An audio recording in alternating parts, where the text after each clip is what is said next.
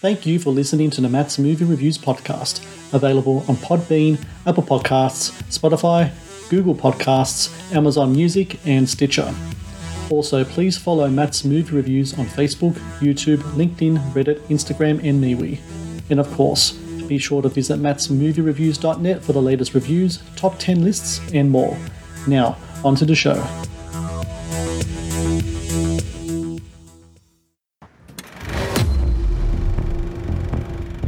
This is our prime suspect, Jason Derek Brown. Tough to say where he might be headed at this point. I love you. We should see what kind of trail this guy leaves us pretty soon. Just not the Jason I know. He's a con man, Melanie. Plain and simple. I need to speak with Jason. My brother's dead. Kid quadruple. He I know you know Jason, and I know he's been here recently. We got a little opportunity. 80 grand, three days. I'm gonna rob an armored truck, and I want you to help me. That's above your pay grade. Is that a no, mommy? You're never gonna find him. You sure about that? I'm sure you'll figure something out. Is there any part of that brain of yours that could just tell you to stop? Bitch! He won't get away with this.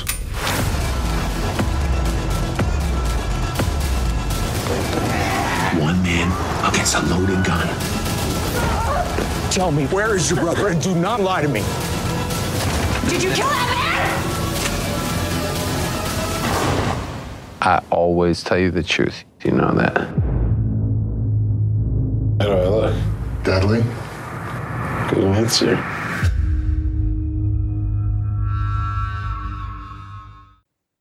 Hello and welcome to the Matt's Movie Reviews podcast. I am your host, Matthew Pejkovic, and this is episode number 498.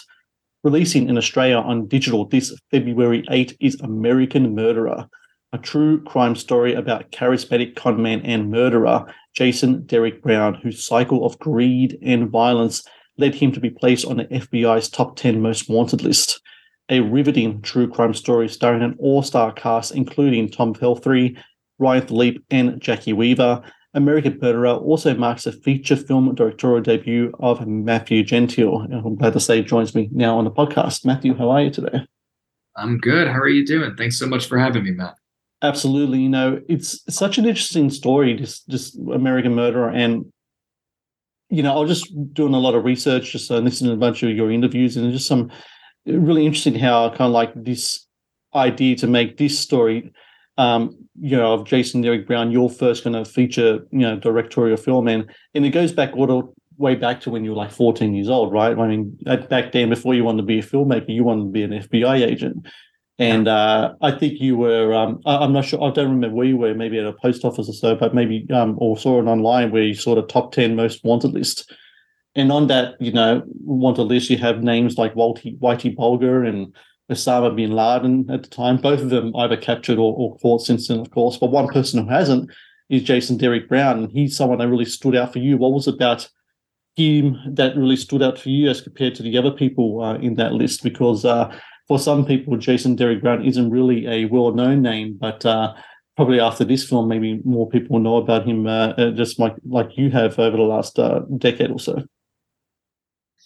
Yeah, yeah. Well, thank you for saying that. And yeah, no, it's even longer than a decade. Um, I first learned about the case when I was 14, and you know, because that's when it, it happened, um, in 2004.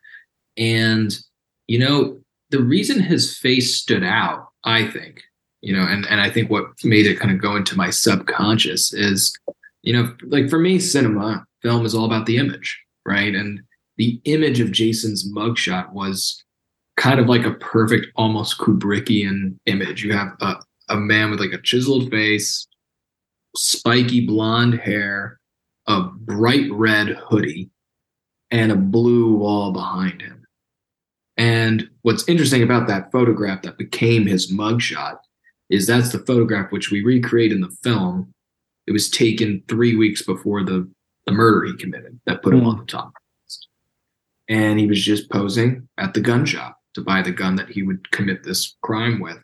And all you see on his face is just a tight little smirk, and that's it.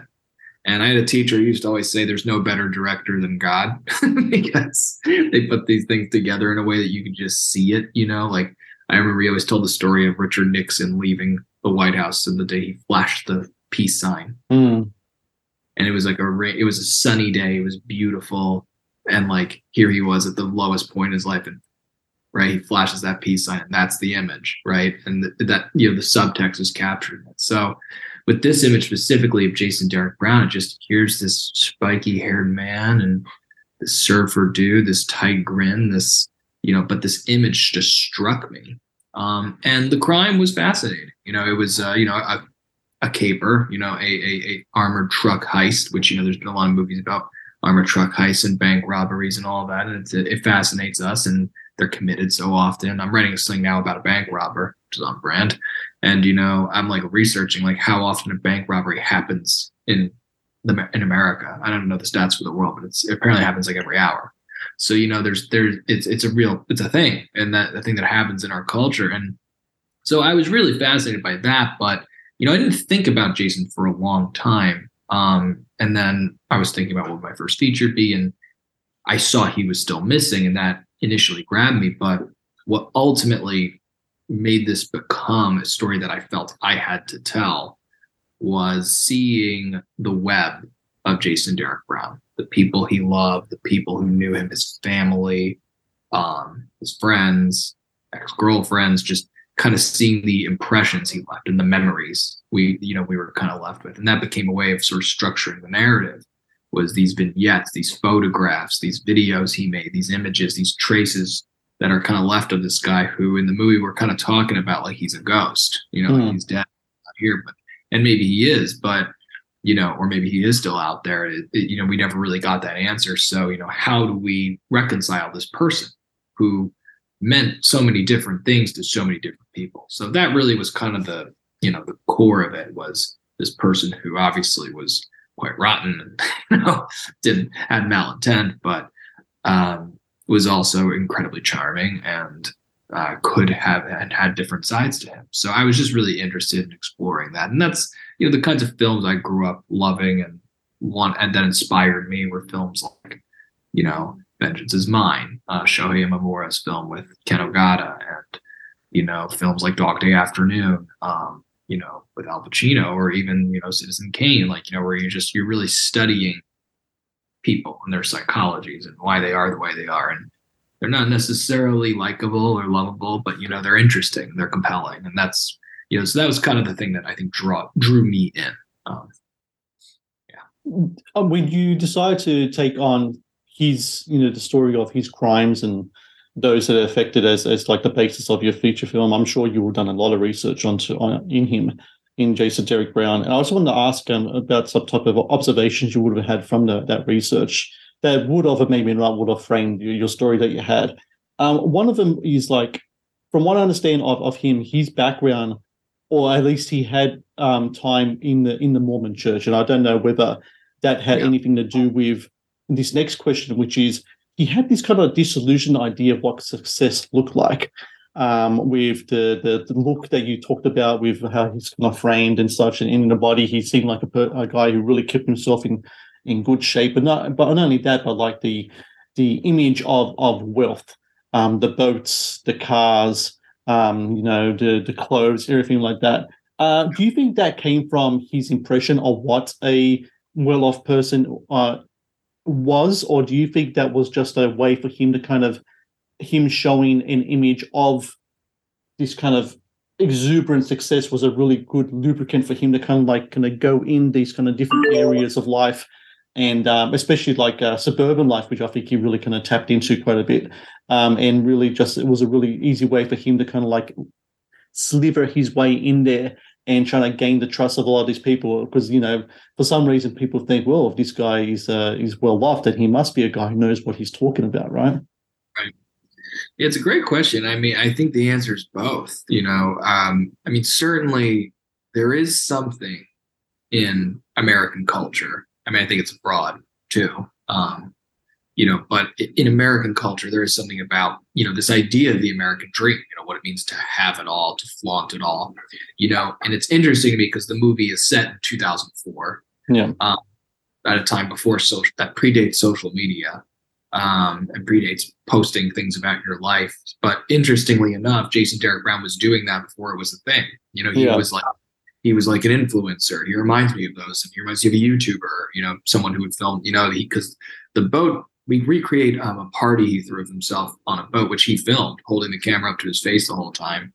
And you know, people like some people were doing that, but not a lot. You know, so he was he was definitely, and I think he was he was onto something. Um, you know, certainly. Um, but yeah, you know, I mean, look, the movie to me has always been an examination of that dark side of the American dream. Um, Yeah. Know, and looking at that and holding a, a mirror up to that, you know, because there, you know, I love America. I'm proud to be an American for sure. Um, but you know, there is something in our culture specifically that I've observed, you know, and certainly like when I look at, I've had a lot of people say to me after seeing this film, everybody knows a Jason Mm. which is you know a little horrifying to think but you know there's some truth to it and that you know there is a type i've had people say oh my god jason reminds me of a guy i knew on wall street or jason uh, you know reminds me of like 10 guys i went to college with you know there, there's that type and there's certainly this thing of you know american dream go out get it have it all show success show wealth like you know and the thing about social media too it's like you know people don't often some people do but most people don't post when they're having a bad day and I, I can attest to this. I mean, you know, I just posted about my movie doing well internationally, you know, because that's what we do. We put, you know, it's an image that you're kind of told to put of yourself out there into the world.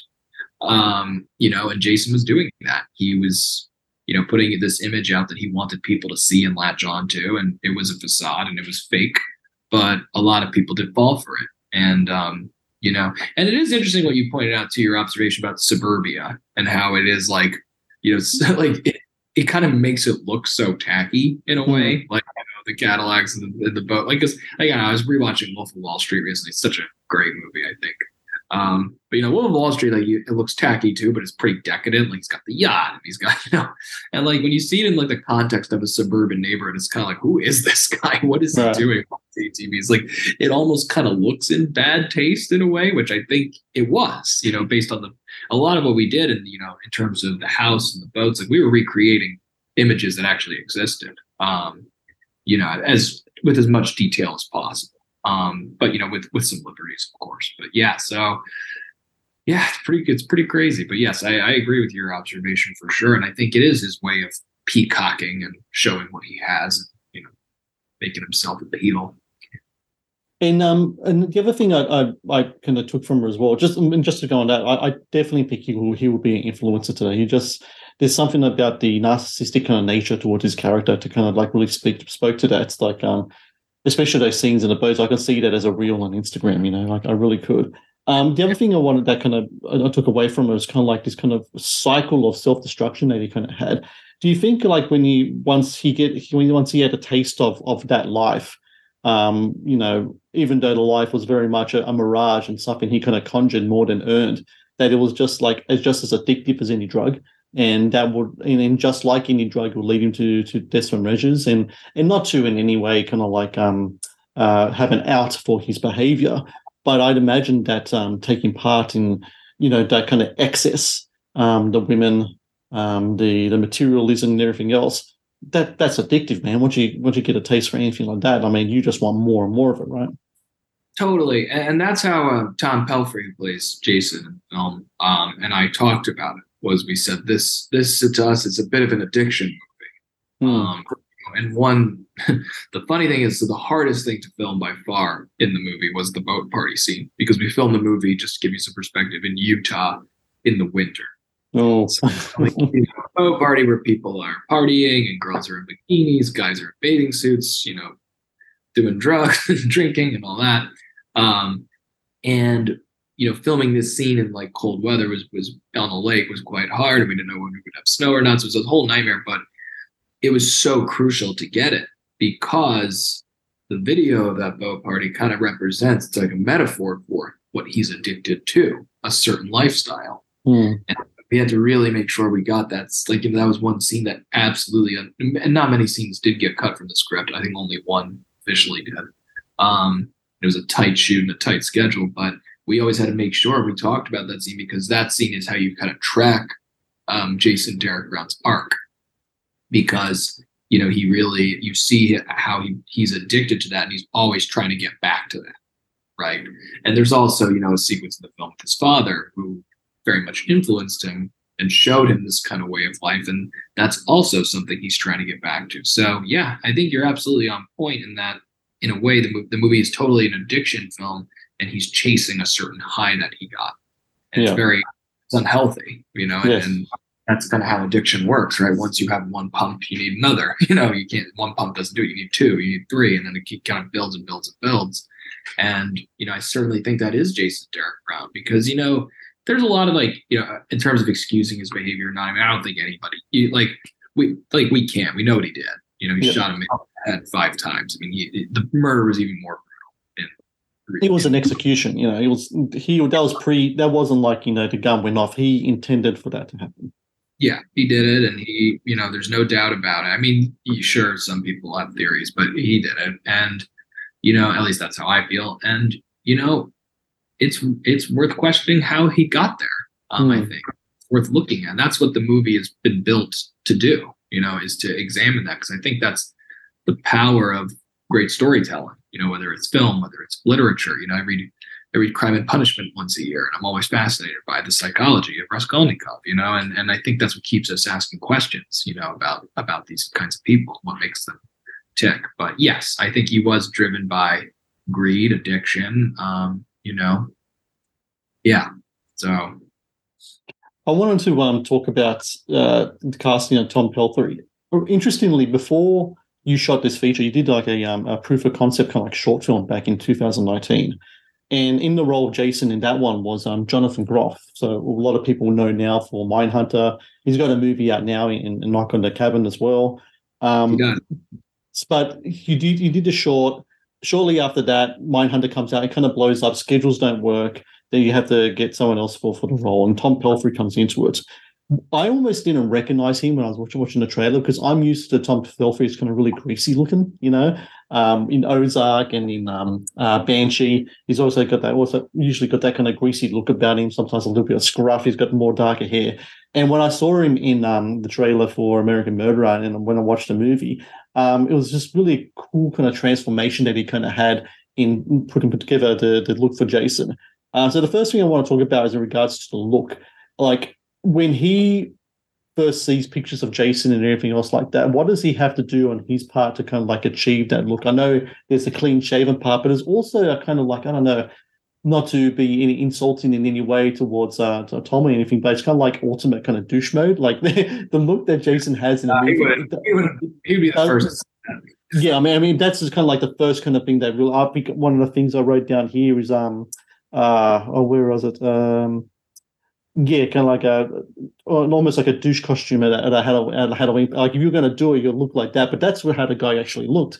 So the external parts of that, what was that like with Tom in trying in getting achieving that kind of look? Was there is a physical kind of thing towards um, Jason that really he used to really kind of like, as we spoke before, kind of sliver his way into different echelons of society and get away with a lot of stuff. Yeah, yeah. Well, first off, yeah, Tom, you know, is a very detailed actor. So he kind of he's someone who wants to know everything about everything. He's fit, you know, he, you know, he's not too talky. He really goes and does it, but you know, he really comes prepared. Um, man does his homework, and you know, we had a lot of meetings where we just talked about the script and talked about scenes, even kind of read some out loud together in like a very easygoing, fun way. Um, and then it was really cool to watch him transform. Um, you know, and and I mean the first big thing, of course, is the frosted tips in the hair. That was kind of like the first thing. And I know he was a little scared about it being too permanent, so he had to like make sure he had the right kind of hair. Um, but you know, it, it, the hair really did make a change, like the, the spiking in the style. That was like a almost like a wall of hair, kind of like a kind of thing going on. Yeah, I think he actually had extensions. I could be wrong on that though. It's not theory I know the most about, but I think he did have extensions to get them right and make sure that they could stand. And yeah, no, he he, he did a number on his hair, and um, you know the wardrobe was really crucial. Um, and fortunately, in that department, we had a lot to go off of because there's so many pictures of Jason. So we, me and the costume designer and Tom, were all kind of able to bounce ideas and see what you know and, and improve upon things. Or so, there are some looks in the film that are completely stuff he wore. Um, there's like a famous fancy green striped button down that's like sideways. It's great. It's so. Right. Um, you know, and, and he loved it. I think that that stuff kind of helped get him into character. Um, Tom is naturally a very physical actor, and that's part of why I was so interested in casting him. You know, the, for my introduction to him was like a lot of people's, it was Ozark. Um, you know, I had known about him. Uh, I'd, I, I should say I'd seen him in a couple indies, and he's actually big in theater in New York too. So I've, I've, I've seen him twice on, on Broadway and off Broadway. Um, but you know, he, he wasn't really on my radar for this until somebody brought it up to me and said, "Hey, this guy's amazing on Ozark." And I I watched it, and like everyone else, I just was oh, I was like, "Who is this guy?" And you know, he had that physical nature that the actor he always I always say he reminded me the most of was Toshiro Mifune, um, who's my favorite actor. Um, and he just had this physicality. And Kurosawa had a famous quote about Mifune where he said that Mifune could do in a few feet of film what it took most actors to do in you know 20 and i think that there's something like that with tom. He he really like he can just convey so much. He always surprises you as a director. Like he just comes in and will do something like totally different from your plan like and it's awesome. And you like move the camera based on that. Like i remember we he does a scene where he goes into a nightclub and he just like put his hands up on the ceiling you know? I almost had this like candyman-esque pose but it was great you know? He just he was really fearless about playing the role and you needed that in someone with jason. You know he wasn't like if you have an actor who's afraid of how they're going to look in that role you know every scene like that's not going to work because you have to he really was able to get himself to a place where he was just unhinged.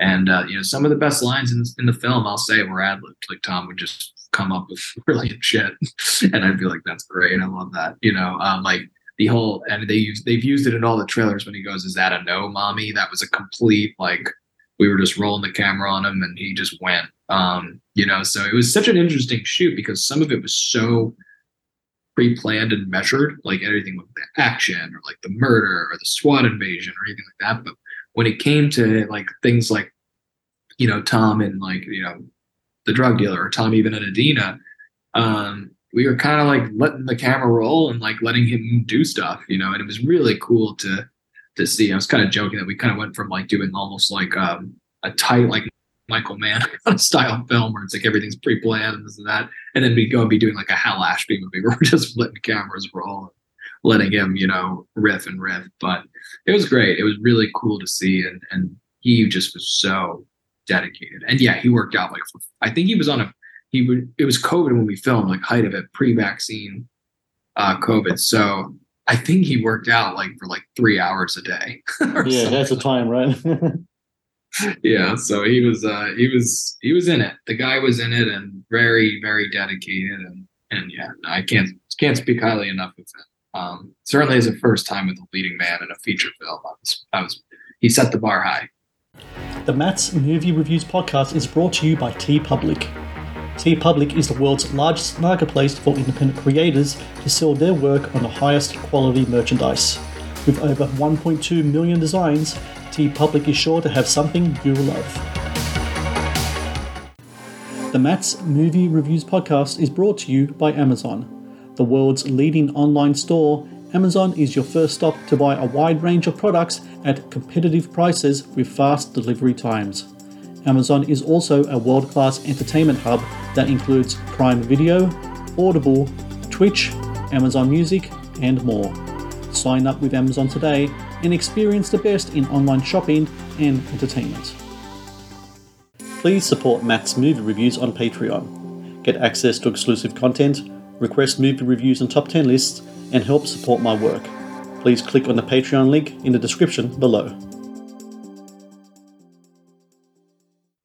I want to talk about the, the women in, in, Jason's life as, as portrayed in the film. So on one hand, you had Idina Menzel, who's kind of like this on again, off again uh, partner throughout the film. She thinks Jason is someone else uh, entirely. Um, portrays himself as like this importer, businessman, you know, really successful kind of kind of guy. Then on the other hand, you have Jason's mum, who's played by the you know the legendary Jacki Weaver. Um, and their interactions between the two are really interesting.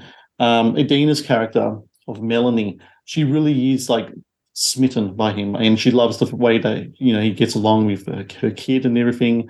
And it's interesting seeing her perspective in it because while I'm sure there's a lot of different people who feel under the snare, under the under the charms of Jason, she's like the main kind of like example that's shown throughout the film. What do you think it was something to do with, with that character um, that she allowed herself to be open to to his charms in that way? Was it that she was a single mother? Was it that he was so successful? What do you think it was like about him that really kind of like opened up uh, her to open up her house to him, her family to him, and not only that, but really put up with his bullshit because he'd he'd disappear for months and then come back and it'll be like you know like oh I forgive you and and let's get back to how we were before. Yeah, you know, by all accounts, this is what Jason would would do. You know, to a lot of people in his life, he would kind of be in and out. You know, he'd show up, call him up, be like, "Hey, I'm back," and you know, he would kind of just waltz his way in, and would always have a story when the truth was pretty different. You know, it was usually mm. he needed something, right, and he would kind of code it, you know, in a way. But you know, with her character, um, you know, I think I, I really enjoyed working with Idina Menzel and, and thought she did a great job at, at conveying uh, Melanie's vulnerability because, you know, it was very important. That character is a composite of a couple different people. Um, but it was very important to me, and I think to Idina, and I think to Tom as well, when we talked and rehearsed those scenes, that this wasn't some dumb woman who got taken advantage of, rather this was a independent single mother, successful, successful, working, providing a good life for her and her son. Um, you know, who gets taken in by this guy's charm. And one thing was very clear to me in the rehearsals when I was watching it. I remember this. I had Tom and Idina on a Zoom. Um, I was down in Utah prepping, and we were rehearsing on Zooms. And Tom and Idina are on the Zoom. It's the first time, hmm. And they do their scene, their first scene, or maybe their their their third scene when he tells her he loves her, and it's you know bullshit. Um, I mean, and we'll get back to that later. But he tells her he loves her, and Tom does it, and Idina just is watching him on the Zoom and just goes, "Oh wow, that's really convincing." yeah, it is. And you know, something Tom and, and I think the reason to answer your question, the reason why I think she you know, fell for him, why he was able to get pull the wool over her eyes, is really because Jason Derek Brown, I think, was such a good con artist in a way because he was, you know, an artist. He was able to way, convince himself that he loved her in that moment. And so he could be kind of truthful, like an actor, you know, and it was a good performance. And I think that's the thing with everyone involved. When you, you know, you talk about his sister, right? Who was a sharp, sharp person. And and I don't think Idina wasn't sharp, but you know, his sister definitely was a no bullshit type of person who like kind of could see through things. But she too was was blinded by him because I mean, how could you not be? It's, it's your brother, and, and he's charming and he's easygoing. He's fun to be around. He kind of seems harmless, even though he's not. You know, the one person who does see through him completely is, of course, um, Jacki Weaver's character. She sees right through his BS, and you know, for him, like the, that's the con man's worst nightmare is the person who can see right through them. And in this mm. case, it's so there's yeah. a lot of fun. But um, yeah, I think you know Dean's character falls for him and uh, fall and falls in love with him because you know that's what I think love is in a way. It's allowing yourself to become vulnerable to someone.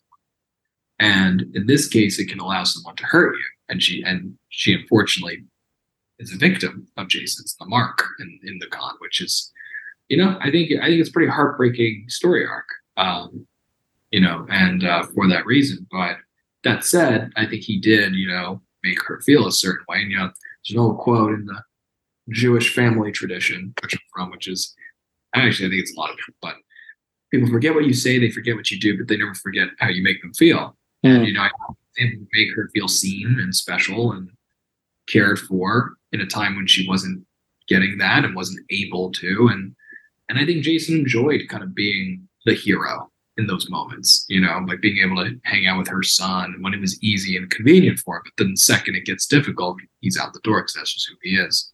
Yeah. So, yeah, I think he's a, you know, she was unfortunately, she had a very, very good con artist there who knew how to prey on people's emotions to get what he wanted. I don't know if if you you know this or whether Jackie knew this as well, but in the scenes where Jacki is um, as as Jason's mama is confronts him and is the voice of reason and pretty much calls out his bullshit.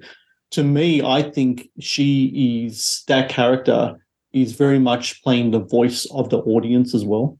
I mean, when you're watching the film and you're watching, you know, Tom doing what he's doing as Jason, um, you can't help but sometimes just yell out, you know, just wake the fuck up, people. You know, this guy's like a, you know, full of crap. And she calls him out on that crap.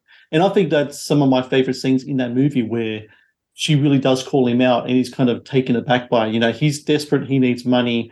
He's going to the one person that he thought would be, you know, the the sympathetic, uh, you know, uh, piggy bank to, to help him out on this occasion. But uh, she saw right through him. And I think sometimes, um, you know, when it comes to personalities like that, you need someone in your life to kind of wake you up. Unfortunately, didn't wake him up to the point where he, you know, stopped him in his tracks doing what he's doing. But I thought it was really interesting in that that scene, especially when it's placed in the movie.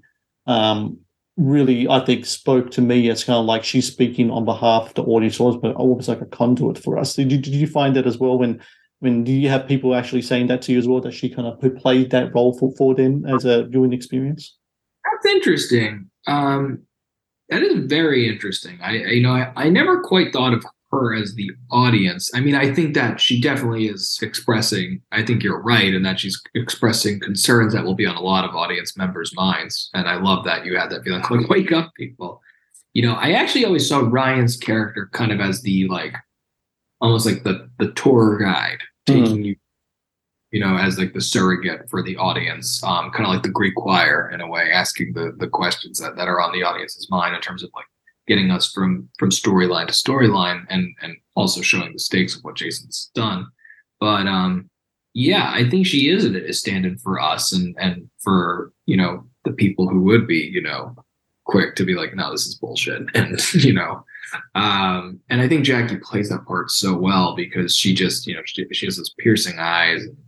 She, uh, I'm such a fan of hers. I, I, I told other uh, and, and I'm sure you've seen in other interviews, but I'm I'm a huge Australian cinema fan. Walkabout was a film I saw when I was in sixth grade. Actually, they showed it at my school, and I just remember being completely taken in uh, what is this film, and you know, I had no idea who the director was, Nicolas Roeg, and I, you know, became very obsessed and interested. In, and then Picnic at Hanging Rock, you know, which my that was my first time seeing her on screen. Right. Um, favorite line. Um, I love Peter Weir, and um, you know, just the crisp direction of that movie and her performance. But um, so I was so, so excited to be working with her, and I love her for Animal Kingdom and Silver Linings and all that too. But you know, I think a lot of people are like, oh yeah, Jacki Weaver, like, but this her history goes back like it's crazy, fifty plus years. And yeah. she's powerhouse. And you know, when we were filming that scene with her and Tom, and, and the other scene with her and Shantel, um, I'm very proud of too. I think that scene kind of lands the the movie's plane, so to speak. But um, that scene with her and Tom was it, it was pretty like I was seeing these two forces of dynamite just going at it, and um, you know, and that you're right though because that scene when you first see her, I think the first scene with her is about half an hour into the movie, and that's that gives you a completely new lens. Yeah, that whole design of the film was to kind of by showing all these different perspectives, like from really, you know, you think about Ryan's looking at him, you know, the FBI just looking at a, at a fugitive, a picture, a silhouette he's got to catch. And then you've got Idina sees him as a love interest, so he's kind of a romantic hero. And then Shantel sees him changing from like an innocent boy to to the to who he is. Um, and Jacki sees him cold and crisp, what he for what he is exactly. And, and I guess I guess the other character who's kind of similar to Jacki's character is the sister-in-law, uh, Paul Schrader's wife. She definitely kind of sees him for kind of what he is as well, you know, because she uh, essentially makes sure that um, Paul Schrader's character, who's the brother of um, Tom's character, has nothing to do with him. Like she doesn't want, like she's pretty much puts her foot down. It's like you're not going to hang out with this guy anymore. Yeah, we had funny backstories for that character because she's in very little of the movie. But yeah, we were like, you know, what did he do? What did he possibly like get him into? Yeah. But senses he's trouble. You know. Yeah. Definitely trouble, trouble with a capital T, and um, still at large as well, which is just incredibly fascinating. There's so many different theories about where he could be. I think I was reading something about some. Um, I think the FBI thinking that he might have been embedded within the Mormon community now, or or maybe um, he might be overseas. He had some. I think he did some time in Paris as part of the, uh, the Jesus um, um uh, Jesus of um Jesus Christ of Latter Day Saints Church.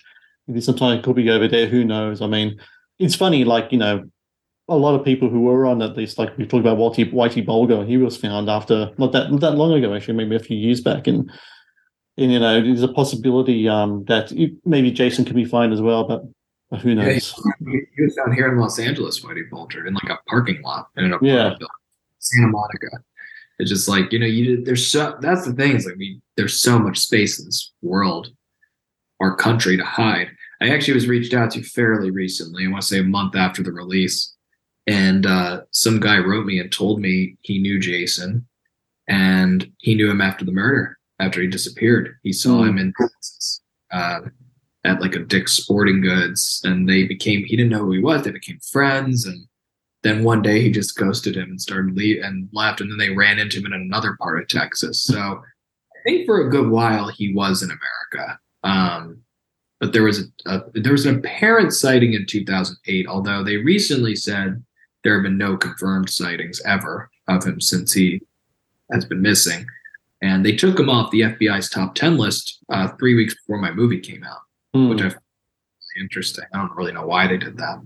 Um, but it's just, yeah. So, you know, I don't know what they think or if they think there's a shot of finding him, if this is just going to be one of those DB Cooper things that's never answered. Um, you know, but it, it is fascinating. I wouldn't be surprised at anything, honestly, at this point. If you said they found him at a store in Oklahoma, or if you said they found him in Australia, if you know they said they found. Actually, my my theory was Australia. We had theories in the we had a window where everyone wrote their theories, and I I thought Australia because I think there is a tendency for criminals to hide in both Australia and like Southeast Asia are kind of the big Yeah, where we're that kind of tra- Australasian kind of territory. Yeah, yeah. white blonde guy, you know, could do could do pretty well in Australia, I would think, but I don't know. So for everyone out there listening, American Murderer hits uh, Australian screens on digital February 8. Um, available now in the states. Uh, is that correct? On both on like on Blu-ray, DVD, digital, everywhere out there for my um, listeners over there in, in North America. Um, I, it's a really fascinating story. It really is about Jason Derek Brown. Didn't know anything about him at all, and interesting always watching movies. How like I know you said Dog Day Afternoon is a movie that really inspired you. That's one of my favorite films as well, along with um Serpico. Actually, I'm a, I'm a huge Sidney Lumet fan, so I'm sure you are. So it's really fascinating to watch these um, stories that we never heard of before come to life through the cinematic lens, and and that's definitely what we see here with American Murder as well. And Tom Pelphrey's excellent in it. We talked about the cast, also yeah, Porsche Schrader, so many um, great Kevin Corrigan's in it as well. Uh, I love watching Kevin in his movies. Um, it's a it's a fantastic cast. It's a really fascinating, fascinating movie. Really well done with the non- non-linear kind of uh, linear structure of it as well. It really kept you on your toes. And um, I got to say that uh, Matthew Gentile, I got to say thank you so much, very much for your time today. Uh, congratulations with the film. Um, best of luck with the Australian release. And um, yeah, I'm going to have this podcast up today and have sure make sure people know about it and go and watch it. And yeah, man, uh, thank you so much for your time. And when that, that bank robbery film uh, gets up and running and ready to go, please hit me up again. I'd love to talk to you again, again uh, in the future. Matt, thank you, and you've got you've got me for all my movies.